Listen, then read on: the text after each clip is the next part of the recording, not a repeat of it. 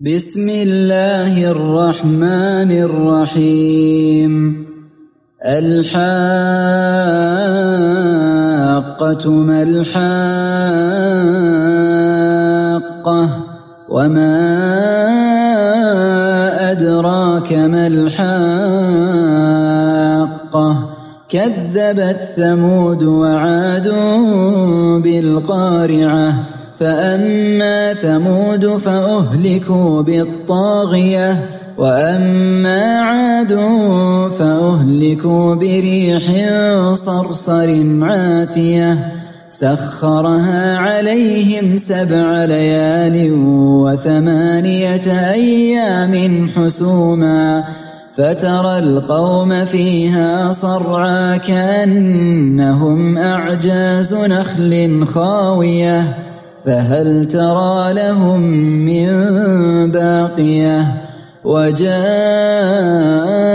فرعون ومن قبله والمؤتفكات بالخاطئة فعصوا رسول ربهم فأخذهم أخذة رابية. إنا لما طغى الماء حملناكم في الجارية. لنجعلها لكم تذكرة وتعيها أذن واعية. فإذا نفخ في الصور نفخة واحدة وحملت الأرض والجبال فدكتا دكة واحدة. فيومئذ وقعت الواقعة وانشقت السماء فهي يومئذ واهية والملك على أرجائها ويحمل عرش ربك فوقهم يومئذ ثمانية يومئذ تعرضون لا تخفى منكم خافية. فأما من أوتي كتابه بيمينه فيقول هاؤم اقرءوا كتابيه. إني ظننت أني ملاق حسابيه. فهو في عيشة راضية. في جنة عالية قطوفها دانية كلوا واشربوا هنيئا بما أسلفتم في الأيام الخالية. وأما من أوتي كتابه بشماله فيقول يا ليتني لم أوت كتابيه. ولم أدر ما حسابيه. يا ليتها كانت القاضية ما أغنى عني ماليه. هلك عني سلطانيه. خذوه فغلوه خذوه فغلوه ثم الجحيم صلوه. ثم في سلسلة ذرعها سبعون ذراعا فاسلكوه إنه كان لا يؤمن بالله العظيم ولا يحض على طعام المسكين فليس له اليوم هاهنا حميم ولا طعام إلا من غسلين لا يأكله إلا الخاطئون. الحمد لله رب العالمين والصلاة والسلام على أشرف الأنبياء والمرسلين نبينا محمد وعلى آله وأصحابه أجمعين. أما بعد فهذا تفسير سورة الحاقة وهي سورة مكية. نقل الإجماع على ذلك ابن الجوزي وابن عطية والقرطبي. وفي عدد آياتها خلاف.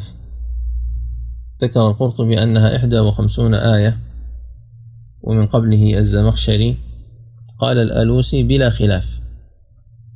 ولكن ذكر أبو الليث السمرقندي في بحر العلوم والواحد في الوسيط والبغوي في تفسيره أنها اثنتان وخمسون آية. ولذلك المحلي ذكر القولين جميعا إحدى أو اثنتين وخمسين آية. ولعل الخلاف والله أعلم في الآية الأولى هل هي الحاقة ما الحاقة أو هي الحاقة. وذكر بعض المفسرين لهذه السورة اسمين آخرين. فما هما ومن هما؟ السؤال ما هما الاسمان الآخران لهذه السورة؟ ومن الذي ذكر ذلك؟ بسم الله الرحمن الرحيم. الحاقة اسم فاعل من حق. أي ثبت ووجب. وذلك لأن هذه الحاقة هي يوم القيامة وهي حق لا بد أن يقع. فهي في نفسها حق ولذلك هي حاقة ومن جهة أخرى أيضا أنها توقع الحق فيحق فيها الحق. وهي أيضا يحصل فيها المحاقة أي المخاصمة والحقاق. فالحاقة والحقة والحق ثلاث لغات لمعنى واحد فهي يوم الحق. فالمقصود بالحاقة يوم القيامة في قول جميع المفسرين كما قال الواحدي أجمع على أن المراد بها القيامة كما في التفسير البسيط وليس الوسيط كما قبل قليل المعلومة السابقة في الوسيط وهذا في البسيط وهو إجماع من قبل بن بحر. الذي لعله محمد بن بحر أبو مسلم الأصبهاني الذي لعله أن يكون الذي لعله نعم ماذا قلنا قبل قليل؟ نعم الذي لعله محمد بن بحر أبو مسلم الأصبهاني. هذا معتزلي توفي سنة 322 وينقل قوله كثيرا في التفسير ينقله صاحب البحر المحيط أبو حيان والقرطبي وغيرهما. ولكني لم أجد من حدد هذه الشخصية. هل هو الجاحظ؟ وغالبا أن لا يكون هو ويحتمل أن يكون لأن كل منهم هذا محمد بن بحر وذاك عمرو بن بحر على كل حال هو محجوج بإجماع من قبله على كون المراد بالحاقة القيامة كابن عباس وعكرمة والضحاك وابن زيد ومقاتل. وإن كان هو متأخر أكثر فالطبري أيضا والبغوي وابن الجوزي وغيرهم. يعني عامة أهل التفسير لا يذكرون إلا هذا القول. أما هو فقال الماوردي الحاق فيها قولان أو فيه قولان أحدهما أنه ما حق من الوعد والوعيد بحلوله وهو معنى قول ابن بحر. الثاني القيامة التي يستحق فيها الوعد والوعيد قاله الجمهور. وقد ذكر تعالى عدة أسماء ليوم القيامة في هذه السورة الحاقة والقارعة والواقعة. ذكر السيوطي في كتابه مراصد المطالع أن هذه السورة بدأت بالحاقة وختمت بقوله وإنه لحق اليقين. قال المحقق نقلا عن البقاعي ففي هذا الختام تأكيد ليوم القيامة الذي عبر عنه بالحاقة وأنه واقع حتما وهذا فيه تناسب المقاطع والمطالع.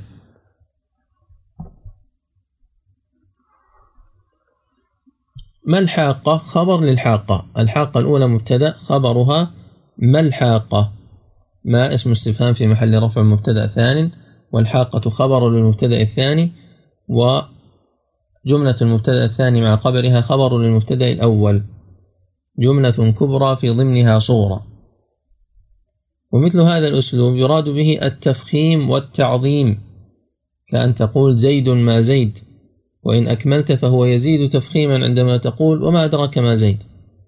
كما جاء في الحديث المتفق عليه حديث أم زرع الطويل فيه أن إحدى النسوة التي اجتمعنا قالت مالك وما مالك مالك خير من ذلك له إبل كثيرات المبارك قليلات المسارح إذا سمعنا صوت المزهر أيقن أنهن هوالك. وما أدراك ما الحاقة يعني ما أعلمك ما هي الحاقة؟ فهذا أيضا يقال من باب التفخيم والتعظيم للشأن. وهنا قاعدة جميلة ذكرها اثنان من أهل العلم ونقلت عنهما يحيى بن سلام وسفيان. إما أنه الثوري أو ابن عيينة. يعني إسناد الطبري يجعله الثوري وصرح القرطبي بأنه ابن عيينة. فما هي القاعدة؟ القاعدة أن كل ما كان في القرآن وما أدراك فقد أدراه الله عز وجل وأعلمه وأخبره به. وكل شيء في القرآن وما يدريك فإنه مما لم يعلم به فإنه مما لم يخبر النبي صلى الله عليه وسلم به ولم يعلمه. طيب نحتاج أمثلة حتى ننظر. أمثلة على ما أدراك وأمثلة على ما يدريك. الآن الحاقة واضح من السياق أن المراد بها يوم القيامة. نحن ليس عندنا خبر أنه نزل عليه آية أخرى تقول له إن الحق القيامة ولكن السياق يدل على المراد وأنه إنما قيل وما أدراك هنا من باب التفخيم والتعظيم. طيب قوله تعالى وما أدراك ما يوم الفصل في سورة المرسلات.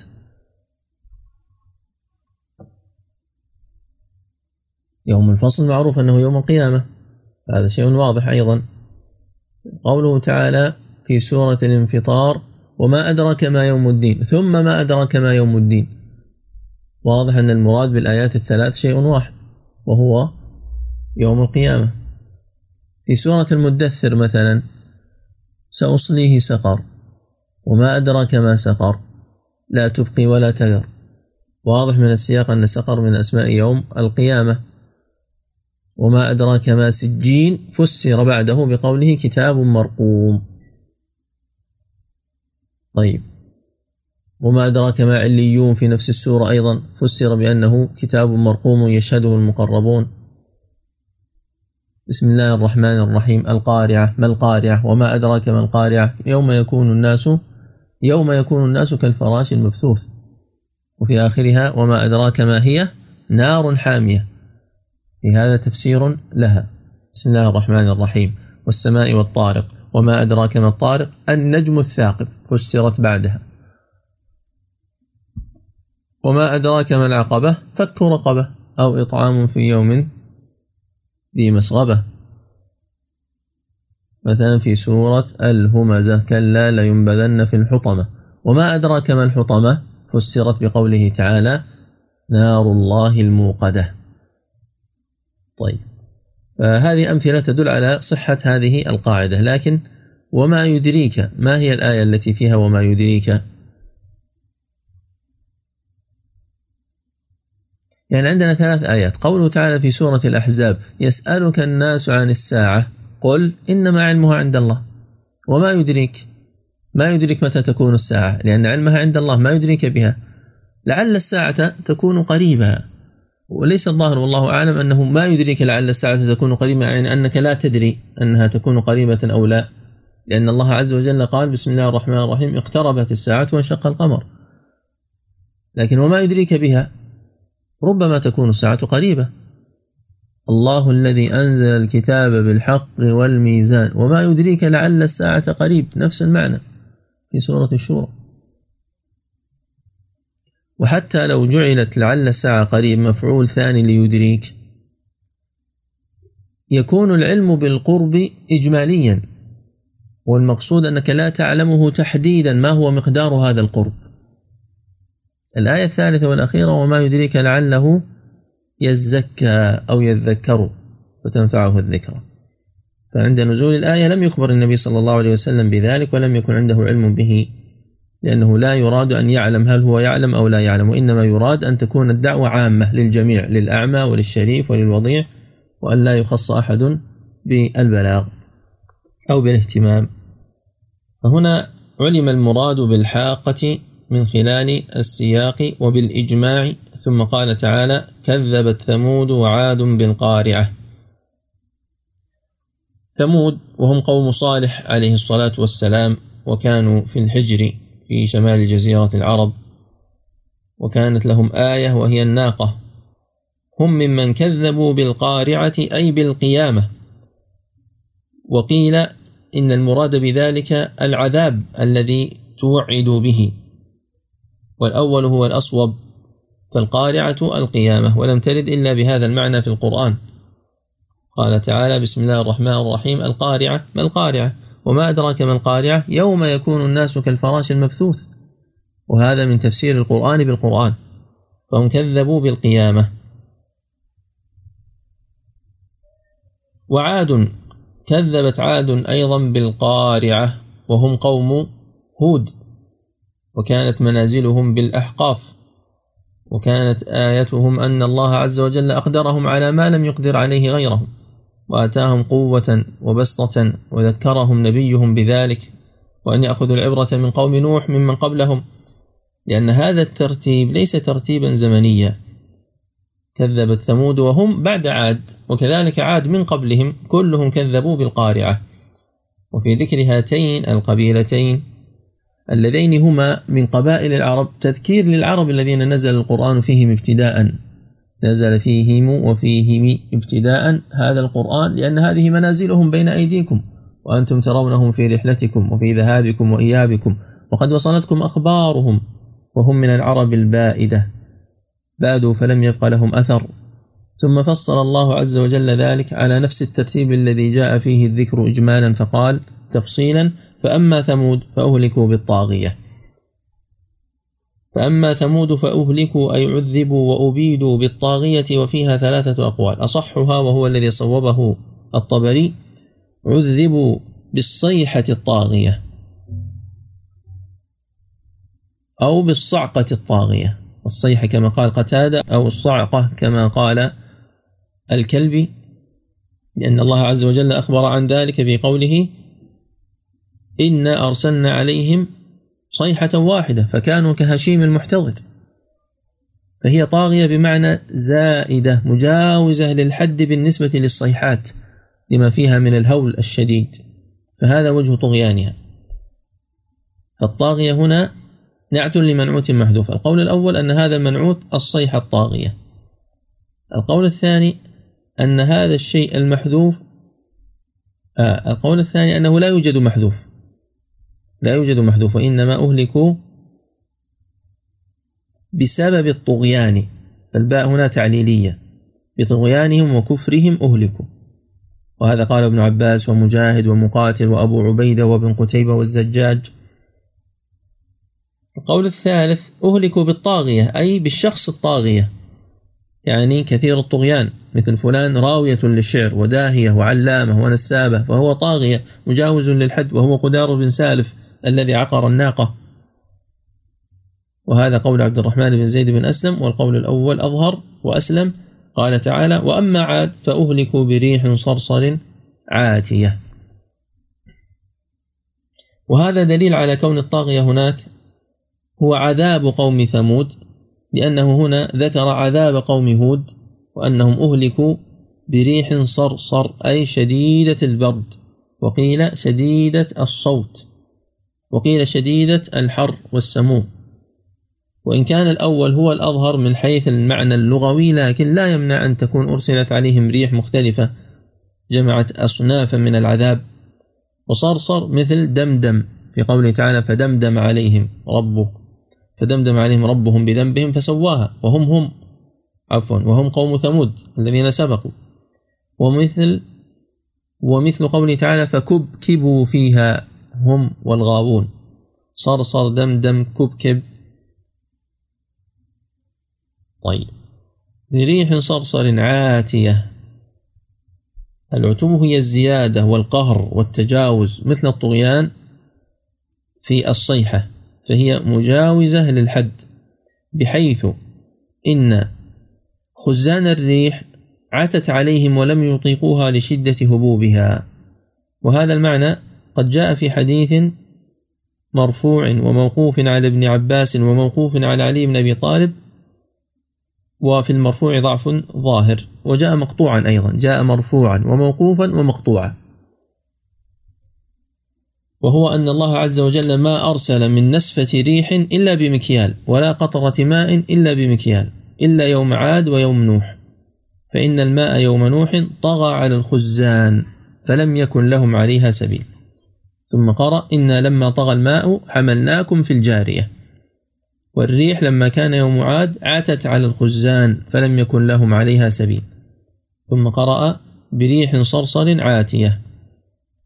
هذا قد رواه أبو الشيخ في العظمة وأبو نعيم في الحلية من طريق موسى بن أعين عن الثوري عن موسى بن المسيب عن شهر بن حوشب عن ابن عباس مرفوعا إلى النبي صلى الله عليه وسلم. وأخرجه الطبري من طريق مهران عن الثوري به موقوفا على ابن عباس ورواه الطبري أيضا عن علي بن أبي طالب موقوفا عليه وعن سعيد بن جبير مقطوعا عليه. فأما المرفوع فضعيف علته شهر بن حوشب. وكذلك الموقوف على ابن عباس علته شهر بن حوشب وينظر في الباقي هل هو صحيح أو لا. لكن المعنى من حيث التفسير لا مانع منه. لأن كلمة عاتية تدل على عتوها سخرها عليهم سبع ليال وثمانية أيام حسوما فترى القوم فيها صرعى كأنهم أعجاز نخل خاوية يلاحظ هنا الذي يقرأ هذه الآية وصلا أن صرعى ليست منونة. صرعى كأنهم أعجاز نخل. لا تأتي بإخفاء تقول صرعى كأنهم خطأ وإنما هي مفتوحة. بعد الألف كاف. نتأكد من القراءات الأخرى. هل هي مثل قراءتنا أو لا؟ نعم كل القراءات هكذا. حمزة والكسائي وخلف قرأوها بالإمالة. وأبو عمرو وورش بالتقليل وليس فيها تنوين. وقراءة العشر ليس فيها تنوين.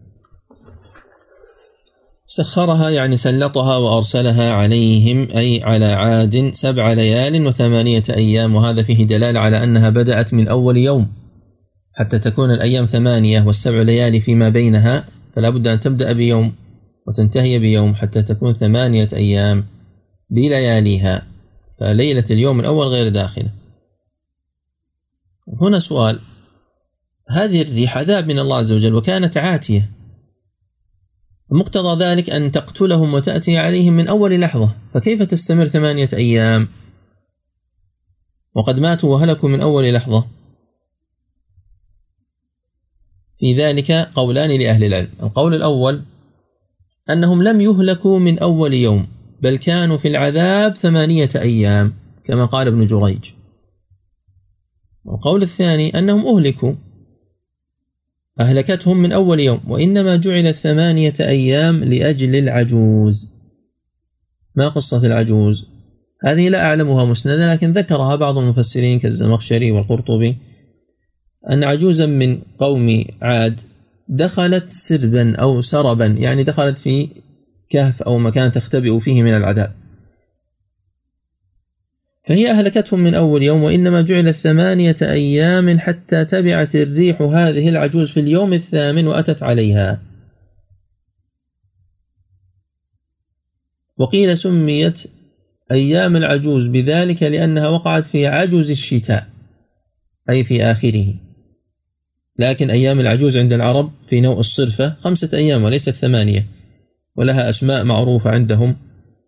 صن وصنبر ووبر ومطفئ الجمر ومطفئ الضعن ومطفئ الضعن. يشتد فيها البرد لانصرافه يعني في آخر موسم الشتاء في هذه الأيام الخمس يكون البرد أشد. ويقول العامة بياع إيش؟ الخبل عباته يعني باع عباته في أول الشتاء ظنا منه أنه قد ذهب أو باع عباته قبل أن يخرج الشتاء تماما ظنا منه أنه قد ذهب. وأنشد الأصمعي لأبي شبل الأعرابي وقيل لغيره أبياتا هنا. كسع الشتاء بسبعة غبر أيام شهلتنا من الشهر فإذا انقضت أيامها ومضت صن وصنبر مع الوبر وبآمر وأخيه مؤتمر ومعلل وبمطفئ الجمر ذهب الشتاء موليا عجلا وأتتك واقدة من النجر. هذا قول بأنها خمسة أيام هو ما ذكره ابن قتيبة في الأنواء في كتاب الأنواء.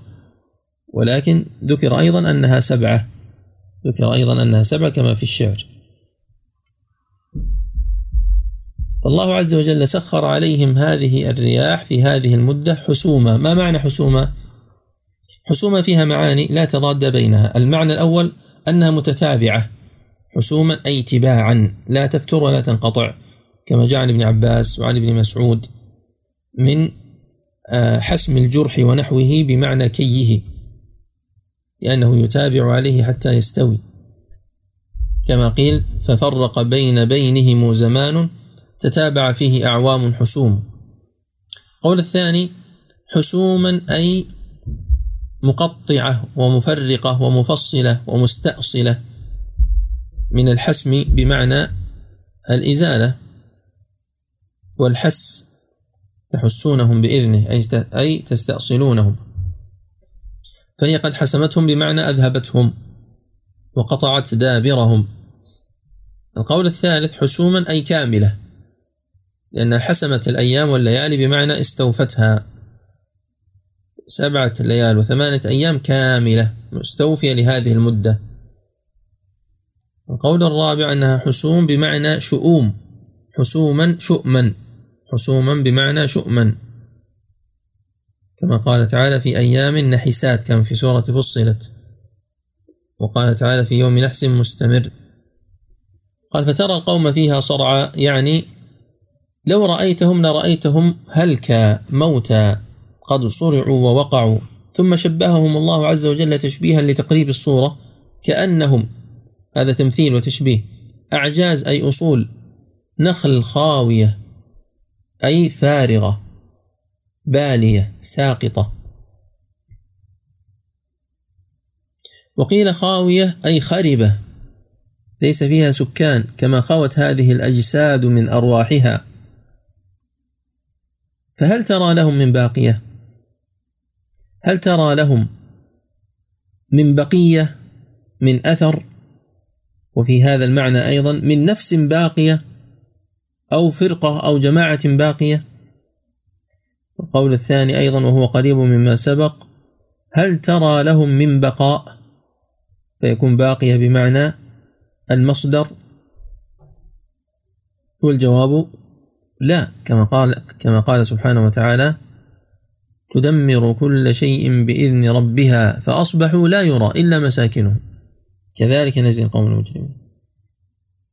فلما أخبر سبحانه وتعالى عن هذا العذاب الذي أصاب هؤلاء بسبب كفرهم ذكر من جاء بعد ذلك من ذكر من جاء بعد ذلك بقرون متطاولة من أمة حصل لهم أيضا نكان شديد لأنهم لم يأخذوا العبرة.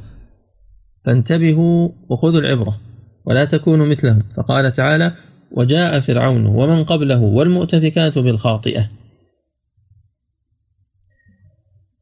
جاء فرعون ومن قبله هذه قراءة الجمهور. وقرأ أبو عمرو والكسائي ومن قبله. فمن قبله بمعنى من كان من قبل. قبل فرعون من الأمم كالمؤتفكات بالخاطئة. وأما من قبله أي من معه من الجنود.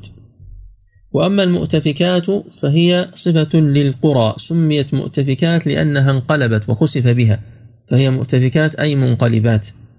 وهي قرى قوم لوط تسمى قرى سدوم لأنها كانت عدة قرى قيل خمسة وقيل ستة أكبرها سدوم فنسبت إليها.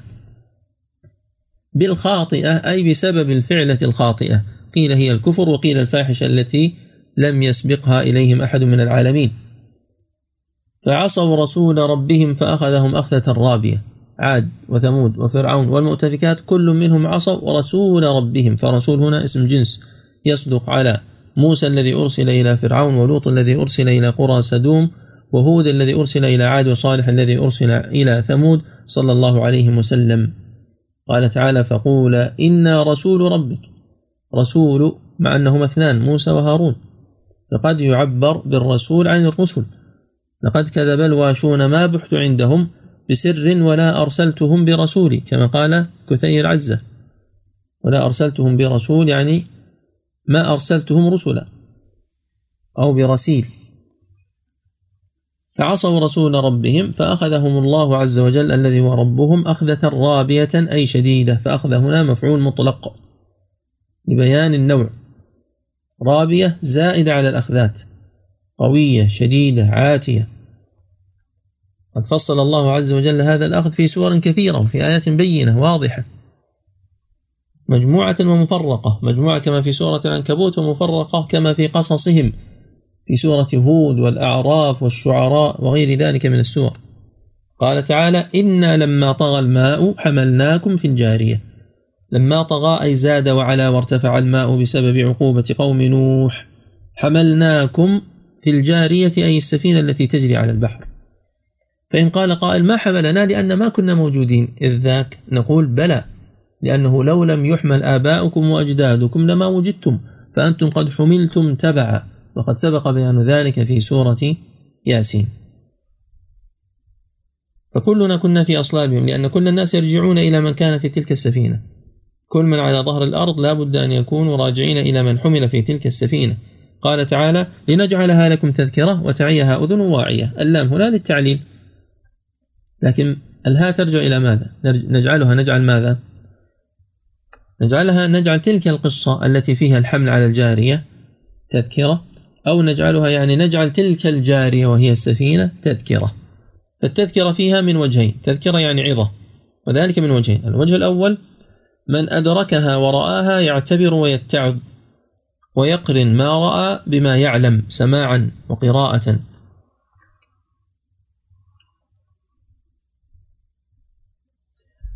فقد ذكر ابن جريج وقتادة أنها قد بقيت هذه السفينة حتى رآها أوائل هذه الأمة. وقيل بقيت أخشابها.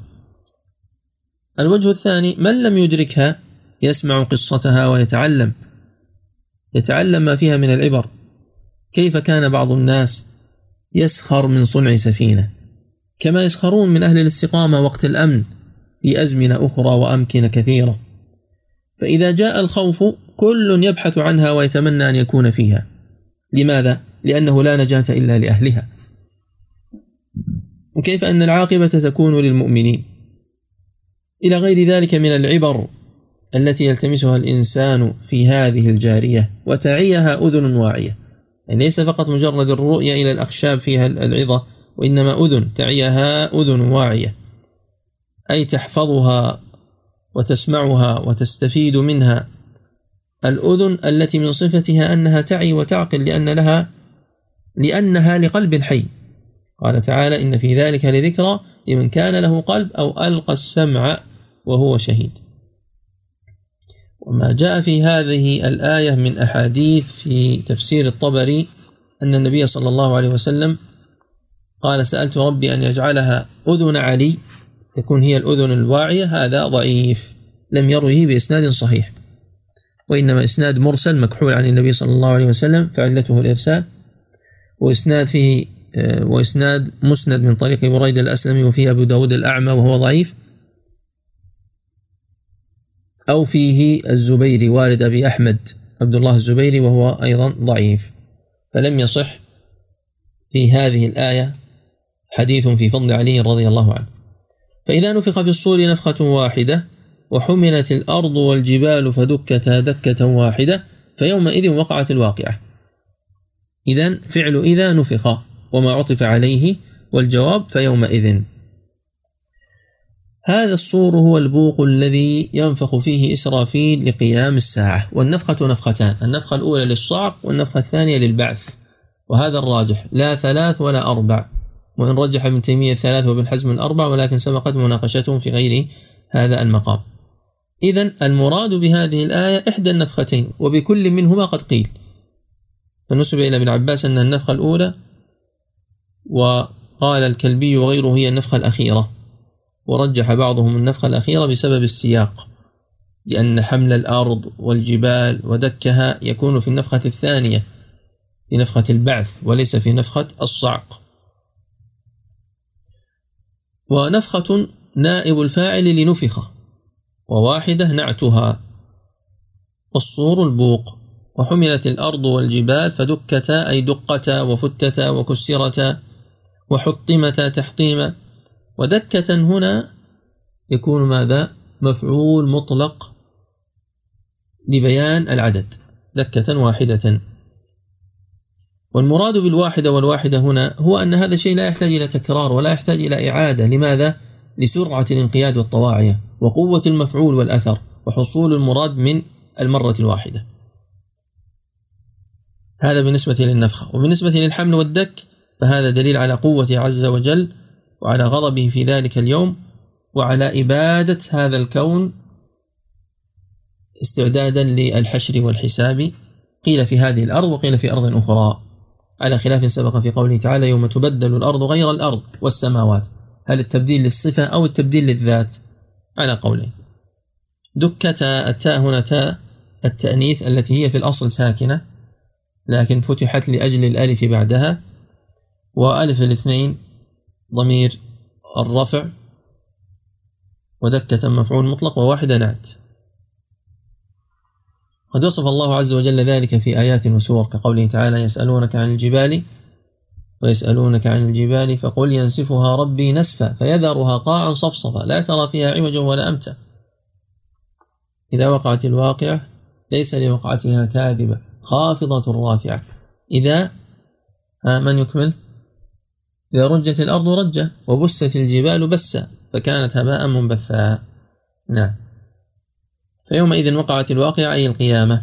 وانشقت السماء أي تصدعت وتفطرت كما في سورة الانشقاق والانفطار. فهي يومئذ واهية أي ضعيفة. والملك على أرجائها أي الملائكة.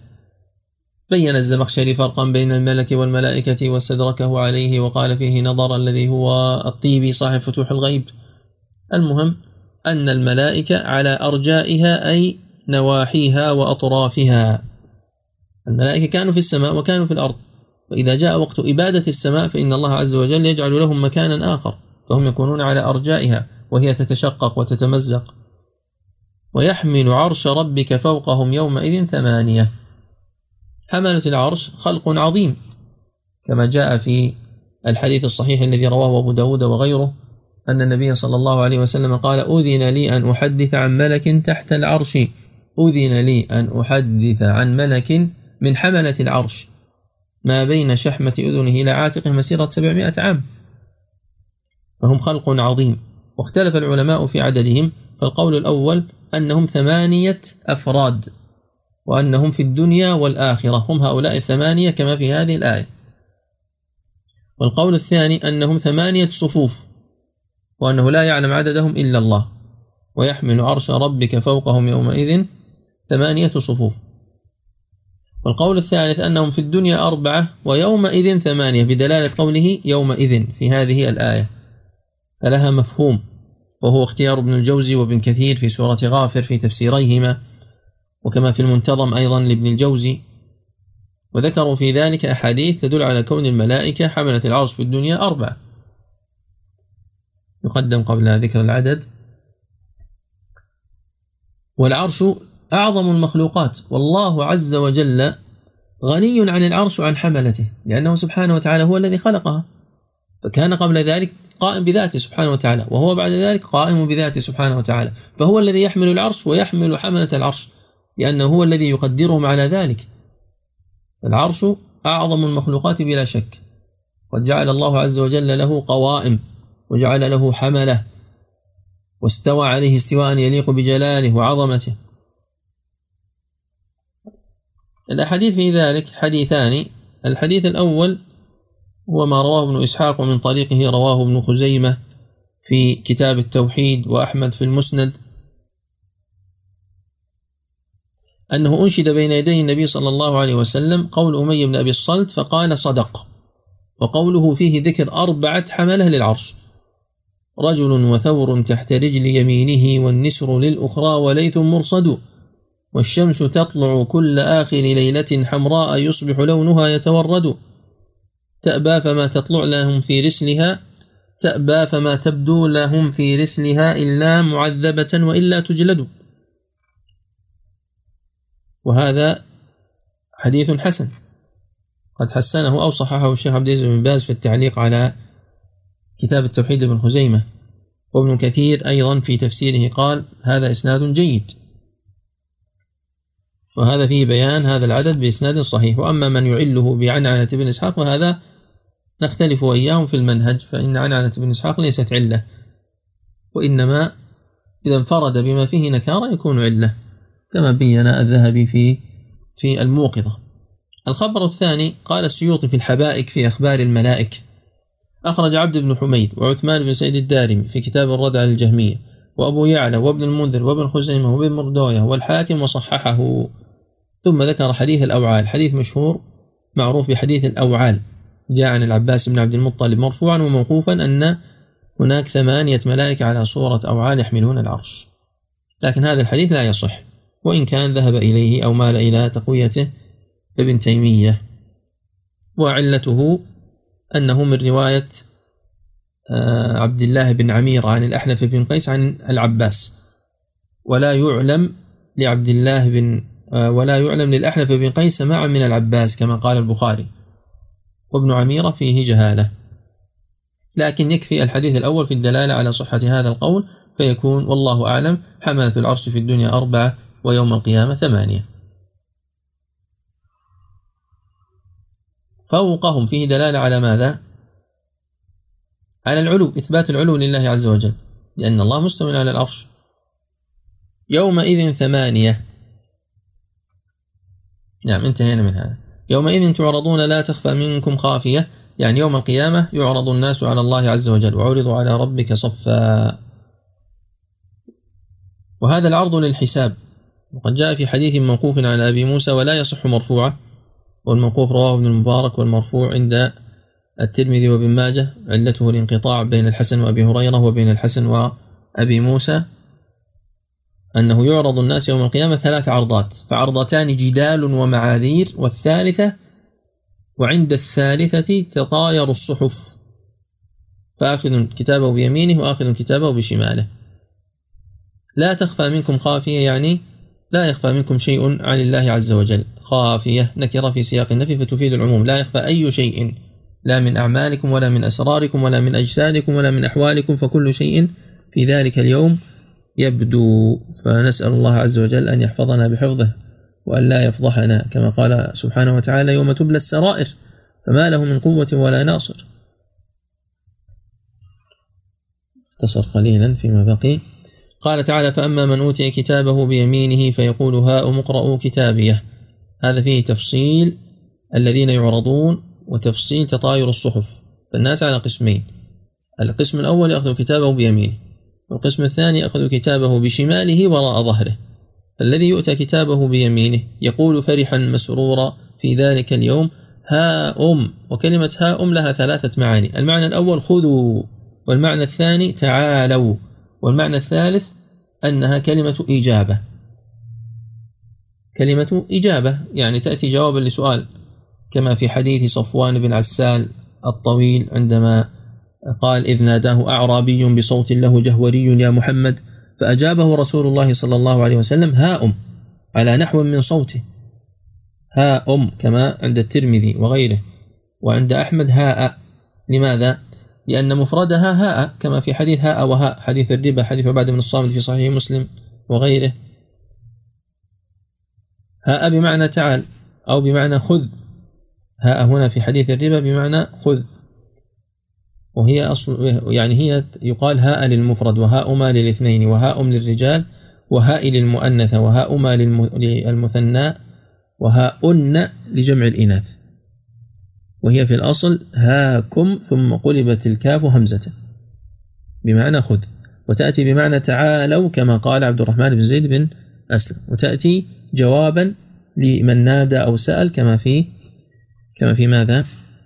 الحديث السابق. هاء اقرأوا كتابية هاء كتابية أو اقرأوا كتابية هذا يسمى عند النحاة تنازع. أن يتقدم عاملان ويتأخر معمول واحد. فالمعمول الأول يقول هذا لي والمعمول الثاني يقول هذا لي.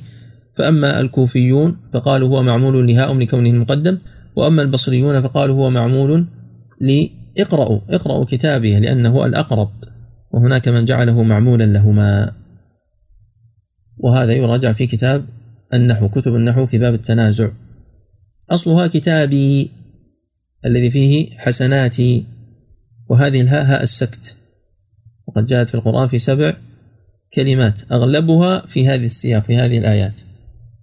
ومثلها ما هي في سورة القارعة.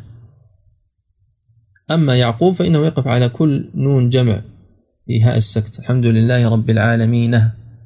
ونحو ذلك. قال بعض أهل العلم أن هذا الكتاب ليس فيه سيئات لأنها كلها قد غفرت ولأن الإنسان لا يقول هذا الكلام. ها اقرأوا كتابي إلا فيما ليس فيه ما يسوء. إني ظننت الظن في اللغة مشترك بين الحسبان وبين اليقين والمراد هنا اليقين. وشاهد إتيانه في اللغة بمعنى اليقين ما قال أوس بن حجر التيمي ما قال أوس بن حجر التميمي الشاعر الجاهلي. قال فقومي وأعدائي يظنون أنني متى يحدث أمثالها أتكلمي. فقومي وأعدائي يظنون أنني متى يحدث أمثالها أتكلمي. قال ابن قتيمة قال ابن قتيبة في كتاب الشعر والشعراء عندما ذكر هذا في كتاب الشعر والشعراء قال يظنون يوقنون وليس من ظن الشك. قال الله عز وجل وظنوا أن لا ملجأ من الله إلا إليه أي أيقنوا أيقنوا. فتأتي أحيانا في القرآن بحسب السياق السياق هو الذي يدل على المراد هل هي بمعنى الشك أو هي بمعنى اليقين. فمن إتيانها بمعنى الشك قول الكفار فيما ذكره الله عز وجل عنه في سورة الجاثية قالوا إن نظن إلا ظن وما نحن بمستيقنين. فهنا نفوا اليقين فهو شك. والقول الثاني أن الضابط بحسب القائل فكل ظن من المؤمن يقين ومن الكافر شك كما قال الضحاك. الضابط الثالث ما ذكره مجاهد أن كل ظن في الآخرة يقين وفي الدنيا شك. والضابط الأول أوجه وهو أن يكون بحسب السياق. إني ظننت ماذا؟ أيقنت ماذا؟ أني ملاق حسابه يعني أن هناك بعث وحساب وهناك جزاء وآخرة. والقول الثاني إني ظننت أني ملاق حسابي أي أن الله سيؤاخذني بسيئاتي ويحاسبني عليها ويعذبني. فحينئذ تكون بمعنى الشك. ولكن القول الأول هو الأظهر والأشهر. فهو في عيشة راضية أي في عيشة مرضية هنية في جنة عالية عظيمة مرتفعة قطوفها دانية قريبة سهلة التناول. كما قال البراء بن عازب يتناول الرجل من فواكهها وهو قائم. وقال أدنيت منهم. قال البراء أدنيت منهم. كما رواهما عنه ابن أبي شيبة في مصنفه. كلوا واشربوا هنيئا بما أسلفتم في الأيام الخالية. يقال لهم كلوا واشربوا هنيئا نعيما صافيا لا تنغيص فيه ولا تكدير. بما الباء هذه ليست للمقابلة والمعاوضة وإنما هي للسببية. بما أسلفتم أي بالذي قدمتم أو بتقديمكم من الإيمان والعمل الصالح في الأيام الخالية أي الأيام السابقة الماضية وهي أيام الدنيا. ويلاحظ أن الله عز وجل قال فأما من أوتي كتابه ومن اسم مبهم فروعي معناه في قوله تعالى كلوا واشربوا لأنه يصدق على كل من أوتي كتابه بيمينه فهم جمع بهذا الاعتبار من حيث المعنى. وفي قوله سبحانه وتعالى فهو في عيشة راضية روعي لفظ من؟ روعي لفظ من؟ وليس المراد به حقيقة الإفراد وإنما لفظه لفظ مفرد. فأعيد الضمير عليه مفردا وأعيد الضمير عليه مجموعا. فحيث أعيد مفردا فالمراعى اللفظ وحيث أعيد مجموعا فالمراعى المعنى. كلوا واشربوا هنيئا بما أسلفتم في الأيام الخالية. وأما من أوتي كتابه بشماله فيقول يا ليتني لم أوت كتابيه ولم أدري ما حسابيه. نعم. سبق أن ذكرنا أن إيتاء الكتاب يكون باليمين من وراء الظهر وقد جمع الله عز وجل بينهما. هنا أخبر وقد ذكر الله عز وجل كلا الأمرين. هنا ذكر الإيتاء بالشمال في سورة الانشقاق من وراء الظهر فهو يؤتى كتابه بشماله ويجعله وراء ظهره لماذا؟ لما فيه من الأشياء التي لا يحبها ولا يتمنى أن يراها أحد وليس مثل الذي يقول هاؤم اقرأوا كتابيه ومن أهل العلم من جعلها باعتبار الأشخاص فمنهم من يكون من وراء ظهره ومنهم من يؤتى كتابه بشماله مع أنه لا تنافي بينهما. فيقول يا ليتني لم أوت كتابيه يتمنى أنه لم يعطى كتابه أصلا. نعم يا هنا زائدة كما قال أكثر أهل العلم من النحاة أن يا هنا للتنبيه يا هنا للتنبيه. وقال بعضهم إنه يجوز أن يكون للنداء بمعنى مناداة التمني. يا أمنية هذا زمانك فأقبلي كما قيل في الحسرة ونحو ذلك. لم أوت لم أعطى كتابي. هذه الهاء السك تكلمنا عنها بالأمس. نعم. ولم أدر ما حسابيه يعني لم أعرف ما هو نتيجة عملي. يا ليتها كانت القاضية. يا ليت تلك الموت التي وقعت لي كانت هي النهاية. فيتمنى الموت الذي كان يفر منه في الدنيا. كان في الدنيا يخاف من الموت ولا يريد الموت. وهو لما عاين الأهوال في ذلك المقام. يتمنى أن تكون تلك الموتة حاضرة.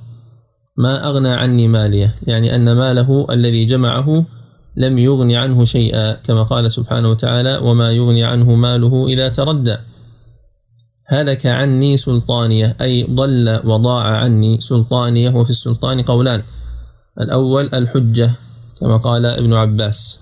نسب له من كليات القرآن كل كل سلطان في القرآن فهو حجة. وهذا قول مجاهد وعكرمة والسدي والضحاك. والقول الثاني أن السلطان هو الملك. هلك عني سلطاني أي ملكي الذي كان في الدنيا. لأن قائل هذا الكلام كان رجلا مطاعا ذا ملك. على القول الأول هلكت عني حجتي. كل حجة يتمسك بها الإنسان على كفره على بدعته على ضلاله في الدنيا تزول وتضيع في ذلك المقام فمن ذلك أنه قول الأكثر لماذا كفرت؟ والله رأيت في الدنيا أكثر الناس كفار فكيف أتبع هذه الطائفة القليلة؟ كيف أتبع هذه الطائفة المحتقرة الذين ليس عندهم التطور وليس عندهم التقدم أو أن النظريات تؤدي إلى الفكر المادي وتؤيد ما أقوله من الأبحاث وغير ذلك من التطور في مجالات الحياة الدنيا أو بأن هناك شبهات لم أقتنع بها بعد. يعني هذا الدين غير مقنع بالنسبة لي. هذه الحجج كلها التي يقولها بلسانه في الدنيا تضيع في ذلك اليوم وتهلك ويعلم أنه كان إنما يسول لنفسه ويمهد لها حتى أصابها ما أصابها. ولا شك أن كلا القولين صواب. وأبو حيان قد انتصر للقول الأول أن المراد به الحجة من جهة جميلة وهي أن هذه الآية عامة ليست خاصة بأحد دون أحد. قال وأما قوله لأنه كان سلطانا يتعظم على الناس فهذا قول ابن زيد. ابن زيد من هو؟ إذا أطلق ابن زيد في التفسير فهو عبد الرحمن بن زيد بن أسلم. وهو مرجوح. والراجح قول ابن عباس ومن ذكر معه أن السلطان هنا هو الحجة التي كان يحتج بها في الدنيا. لأن من أوتي كتابه بشماله ليس مختصا بالملوك بل هو عام في جميع أهل الشقاوة. ومن اللطائف أيضا التي ذكرها هنا قال كان عضد الدولة بن بويه لما تسمى بملك الأملاك غلاب القدر لم يفلح وجن فكان لا ينطق لسانه أو لا ينطلق لسانه إلا بقوله هلك عني سلطانيا هلك عني سلطانيا أي أن الله عز وجل عجل له هلاك السلطان في الدنيا قبل يوم القيامة. فما كان جزاؤه أيضا بالإضافة إلى ما قاله خذوه فغلوه. هذا خطاب من الله عز وجل للملائكة خذوه فغلوه أي شدوه بالأغلال واجمعوا يديه إلى عنقه ثم الجحيم صلوه أي أدخلوه الجحيم واجعلوه يصلاها ويحرق بها. ثم في سلسلة ذرعها سبعون ذراعا فاسلكوه. من هنا سميت سورة السلسلة. ثم في سلسلة ذرعها سبعون ذراعا فاسلكوه أي أدخلوه. وقد ذكر الله عز وجل وبين طولها ولم يبين عرضها حتى جاء عن نوف البكالي أنه قال كل ذراع سبعون باعا وكل باع أبعد ما بينك وبين مكة. وكان في ذلك الوقت في الكوفة. كما رواه ابن المبارك في الزهد والطبري. لكن قال أبو حيان هذا يحتاج إلى نقل صحيح. ومنهم من قال إن هذا بذراع الملك كما رواه الطبري عن ابن عباس. وأما الحسن فقال الله أعلم بأي ذراع ذلك. هل هو بذراع البشر أو بذراع الملك أو بذراع آخر؟ المهم أنه شيء عظيم. ولذلك قال مقاتل لو أن حلقة منها وضعت على ذروة جبل لذاب كما يذوب الرصاص. وذلك من وجهين الوجه الأول أنه بين طولها ولم يبين عرضها والوجه الثاني أنه بين لنا القدر ولم يبين لنا الثقل. فقد تكون من الثقل بحيث تذيب الجبال والله أعلم. وقد روى أيضا ابن المبارك في الزهد عن كعب الأحبار أن الحلقة من السلسلة التي قال الله عز وجل فيها ذلك مثل جميع الحديد في الدنيا. والله أعلم. المهم أن أسلكوه أي أدخلوه ذكر بعض السلف فيها أنها تدخل من فمه حتى تخرج من دبره إهانة له وتعذيبا له. ثم بين سبحانه وتعالى الصفة التي كان عليها واستحق لأجلها هذا العذاب حتى يحذر الناس إنه كان لا يؤمن بالله العظيم. يعني أول ما اتصف به هو الكفر. وعدم الإيمان بالله سبحانه وتعالى. ثانيا ولا يحض على طعام المسكين. أي لا يحث على إطعام وإعطاء المسكين حقه كما في سورة الفجر. فليس له اليوم ها هنا حميم. يعني كفر فيما يتعلق بنفسه وفيما يتعلق بالعلاقة بينه وبين ربه وظلم وطغيان فيما يتعلق بالعلاقة بينه وبين الناس وأنه ينهى الناس عن بذل المعروف وعن إيتاء الندى فليس له اليوم ها هنا حميم. فليس له حميم. ليس حميم هو اسم حميم هو اسم ليس. وله هو الخبر. ليس له حميم أي صديق أو مواد أو قريب ينصره ويدافع عنه في ذلك اليوم الذي هو يوم القيامة. ولا طعام إلا من غسلين. فيه أقوال. الأول أنه صديد أهل النار كما هو قول ابن عباس وجماعة.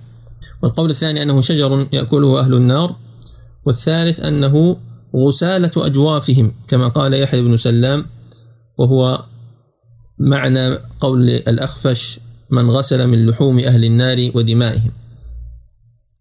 وأيا ما كان فهو شيء مأخوذ من الغسل كأن أبدانهم تغسل به من شدته ومن نتنه ومن سوءه. وهذا الأسلوب الذي فيه حصر. لا طعام إلا من غسلين. مع وجود أطعمة أخرى يأكلها الكفار قد يكون هذا خاص بهؤلاء والله أعلم. وغيرهم يأكل الضريع والزقوم. وقد يكون هذا في مقام دون مقام أو لا يراد به حقيقة الحصر وإنما هو حصر نسبي. لا يأكله إلا الخاطئون أي الكفار المذنبون المخالفون للصواب.